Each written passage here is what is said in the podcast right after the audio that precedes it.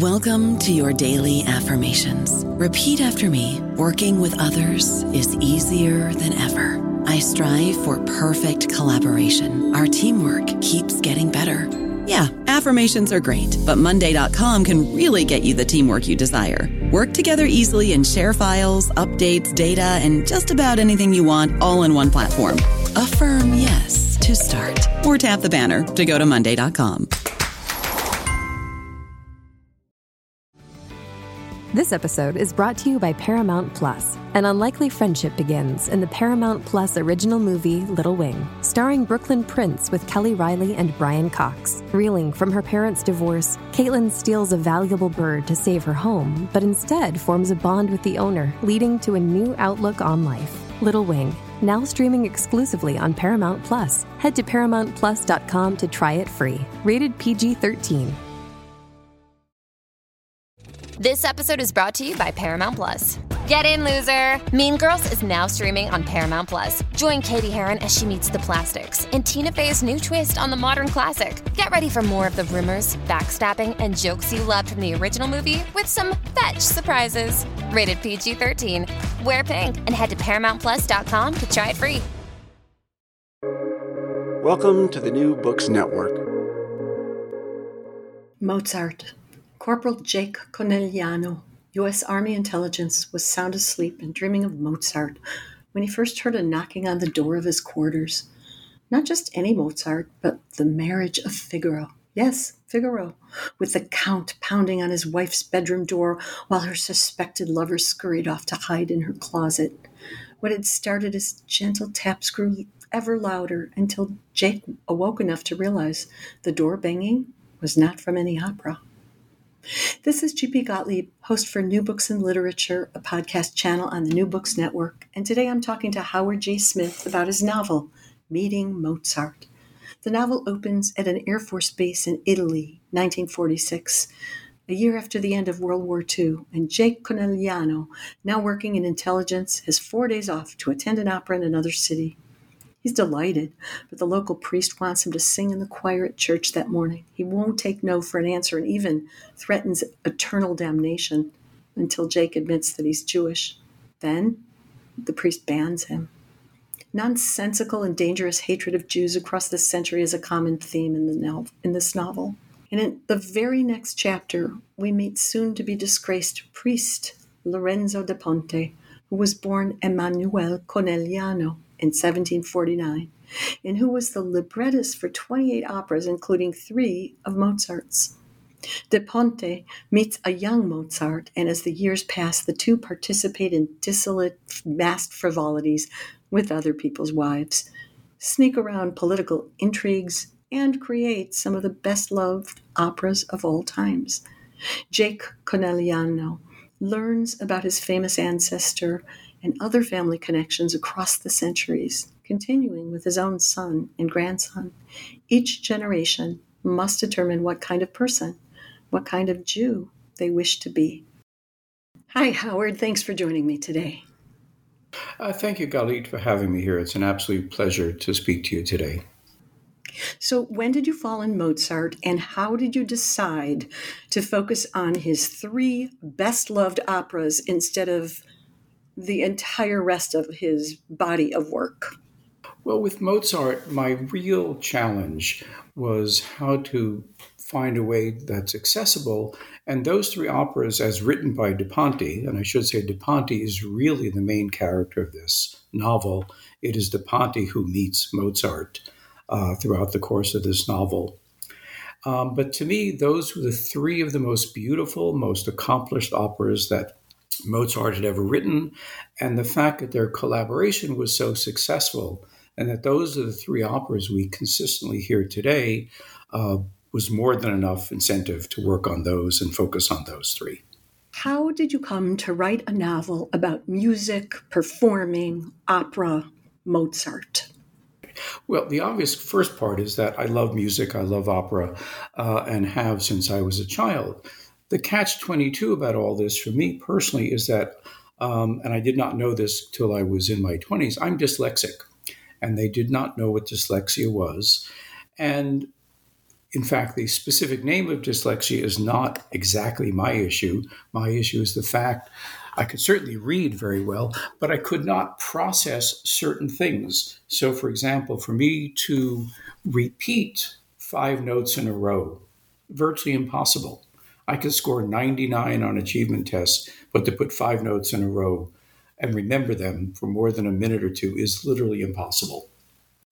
Our first meeting with Lorenzo da Ponte in your novel, it's 1771, and it's so filled with intrigue, tension, and shocking promiscuity. I wondered where you came up with the idea of writing it. Well, from Mozart and da Ponte themselves was the, the answer to the second part of that. Their lives were ribald, um, crazy, erotic, full of lovers um, for both of them.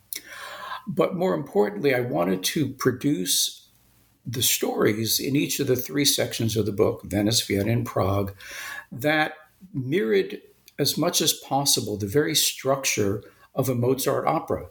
And if you notice, all three of the Da Ponte operas all take place in one day, within 24 hours. So the events that happen to Da Ponte when he arrives in Venice, which takes him from being a novice uh, priest and converso at that, uh, to being suspected of murder and reuniting with a lover who he's not seen in years, was to try to get at that same thing of doing this within that compressed time frame that the operas do. Mm-hmm. You said the word converso. Could, could you take a minute to describe, explain what that is? Okay.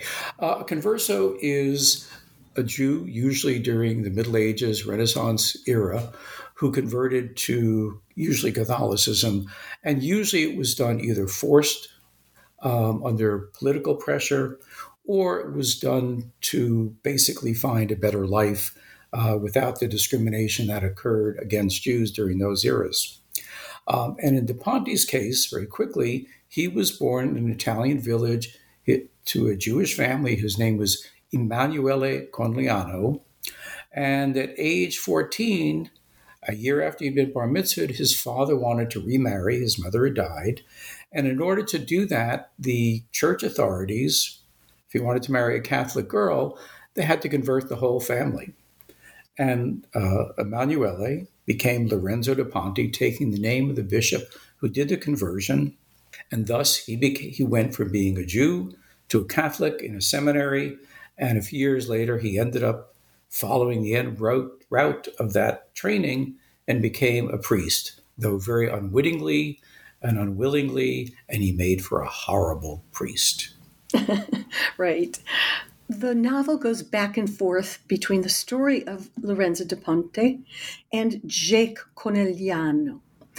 The novel opens with an army intelligence officer working in Italy after the war, getting leave to go to see the marriage of Figaro. Will you please introduce Jake and explain what's going on with him? Yeah, Jake is an Italian American uh, and Jewish. He is the son of first generation immigrants. He was obviously drafted into World War II as a soldier. He had been a college student. I should say, actually, he volunteered. He was a college student. He was working in math and science. He became an intelligence officer. Um, and when the novel opens, he's been reassigned to the British Air Base at Aviano uh, in northern Italy, which is really somewhere within an hour or so, he believes, of the village where his family came from. He, however, could never find the name of that village on a map because after World War II, after his parents had left, the name had been changed. It was the site of a major battle in World War I.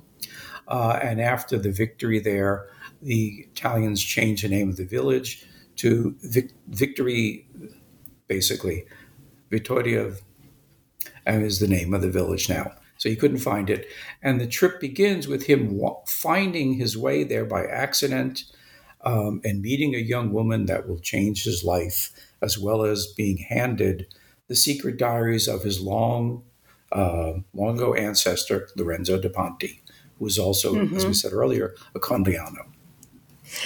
Family is really important in the novel from a number of levels, and Jake has a genetic anomaly that immediately identifies him as part of a specific family. Can you elaborate on that?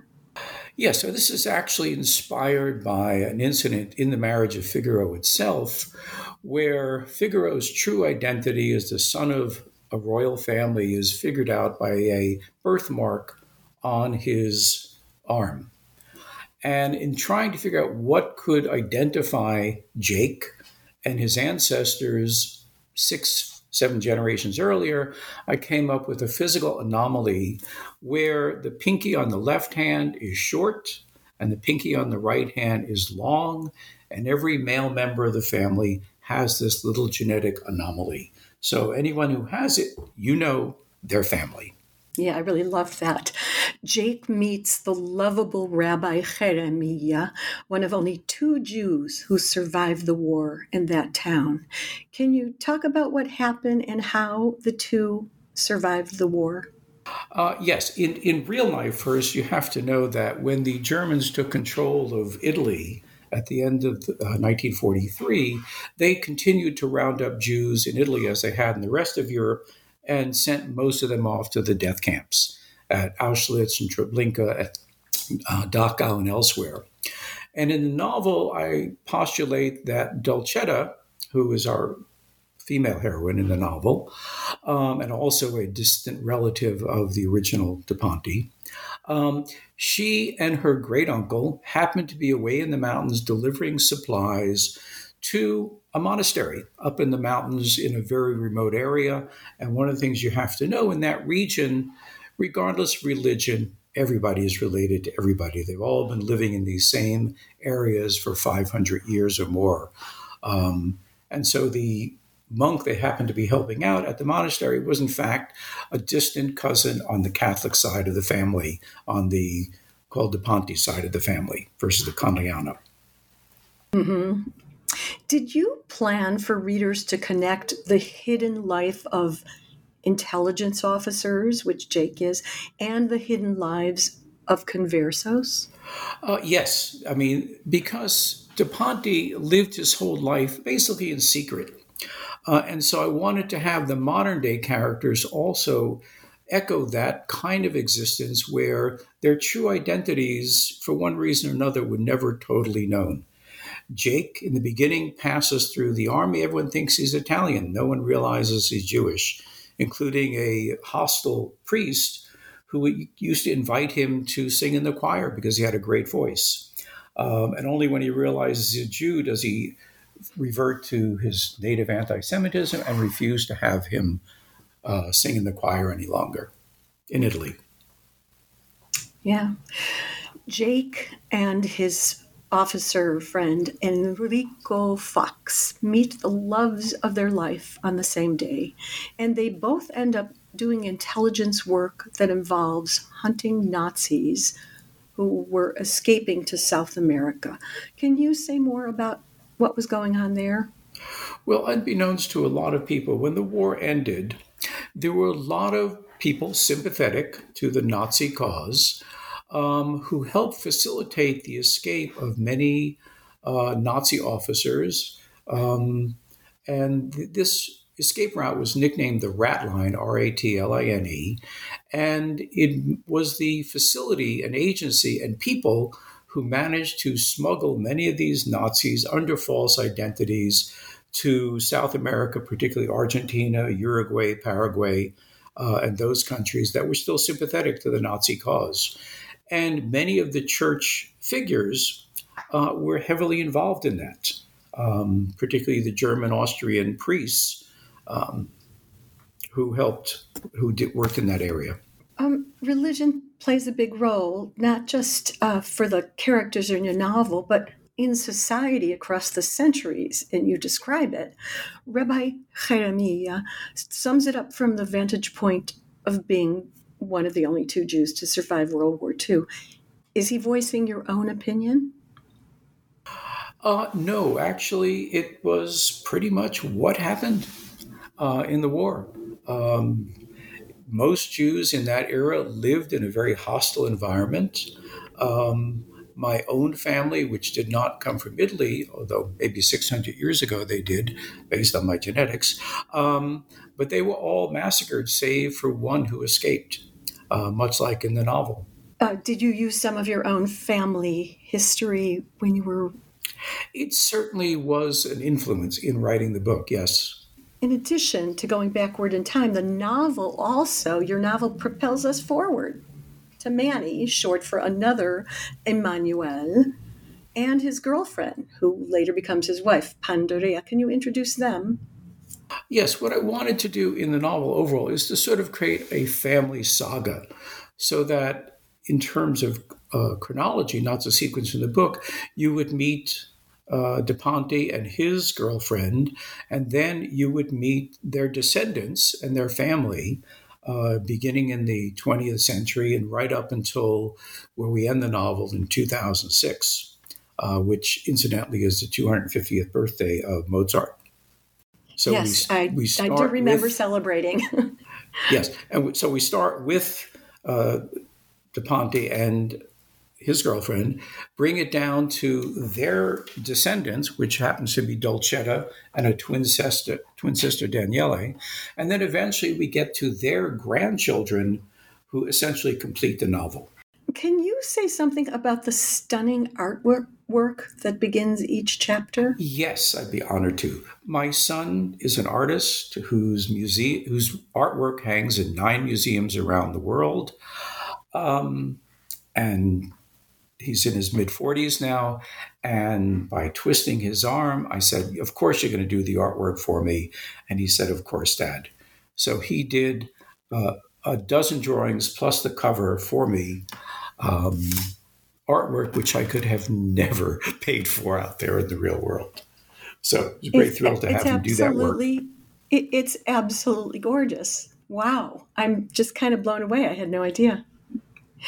Um, Meeting Mozart came out in 2020, and now it's 2022. So, what have you been working on since then? And is there another novel in your future? Oh, absolutely.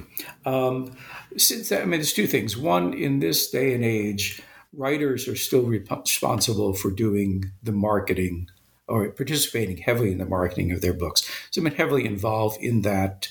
Uh, and I've published, I think, four or five articles related to this novel the latest in American Heritage Magazine uh, just this past month on Da Ponte in New York. And Da Ponte is, in fact, the man who in real life brought opera to America. He was also close friends with Clement Moore, who wrote The Night Before Christmas. He taught at Columbia University. Uh, he knew a host of the early literary figures of New York. Uh, they were his friends and they looked up to him. But going forward, I'm actually working on a novel about Giuseppe Verdi and his operas and his lover uh, and his wife, Josephina Strepponi, heading off to Italy this fall to do that research and um, hope to have that done sometime in the future. I don't have a specific date. Um, I don't race to get these done. I do them as take as long as it needs to get them done right. Do you think your son would be willing to do more photo, more uh, drawings? I, I, you have to speak a tiny bit louder. Do you question. think your son? You think you could, could, get your son to do more drawings? I'm hopeful. He actually one? did a number more for me after the novel was completed. He also did some of the artwork for my prior novel, Beethoven in Love, Opus 139. Uh, did some work for some of the articles. So yeah, I just lean on him when I can, um, and when he has time, he's happy to to do these things for me and help out. So it's a real pleasure to have that you know what? I loved reading this. It's just was so up my alley. so many things that I love. So thank you. And it's been a pleasure talking to you, Howard Jay Smith. Thank you, Dalit. It's been a pleasure doing the interview. I hope we uh, get a good audience for this. And again, I thank you very much for the time you spent. And again, thank you for joining me. This is G.P. Gottlieb, author of the Whipped and Sipped Mystery Series and host for New Books in Literature a podcast channel on the New Books Network. Today I've been talking to Howard Jay Smith, author of Meeting Mozart. May your free time be filled with wonderful literature. Happy reading, everyone.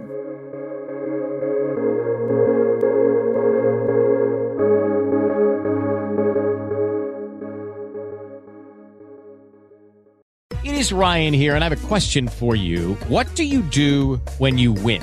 Like, are you a fist pumper? A woohooer, a hand clapper, a high fiver. I kind of like the high five, but if you want to hone in on those winning moves, check out Chumba Casino. At ChumbaCasino.com, choose from hundreds of social casino style games for your chance to redeem serious cash prizes. There are new game releases weekly, plus free daily bonuses. So don't wait. Start having the most fun ever at ChumbaCasino.com. No purchase necessary. Group. Void were prohibited by law. See terms and conditions. 18 plus.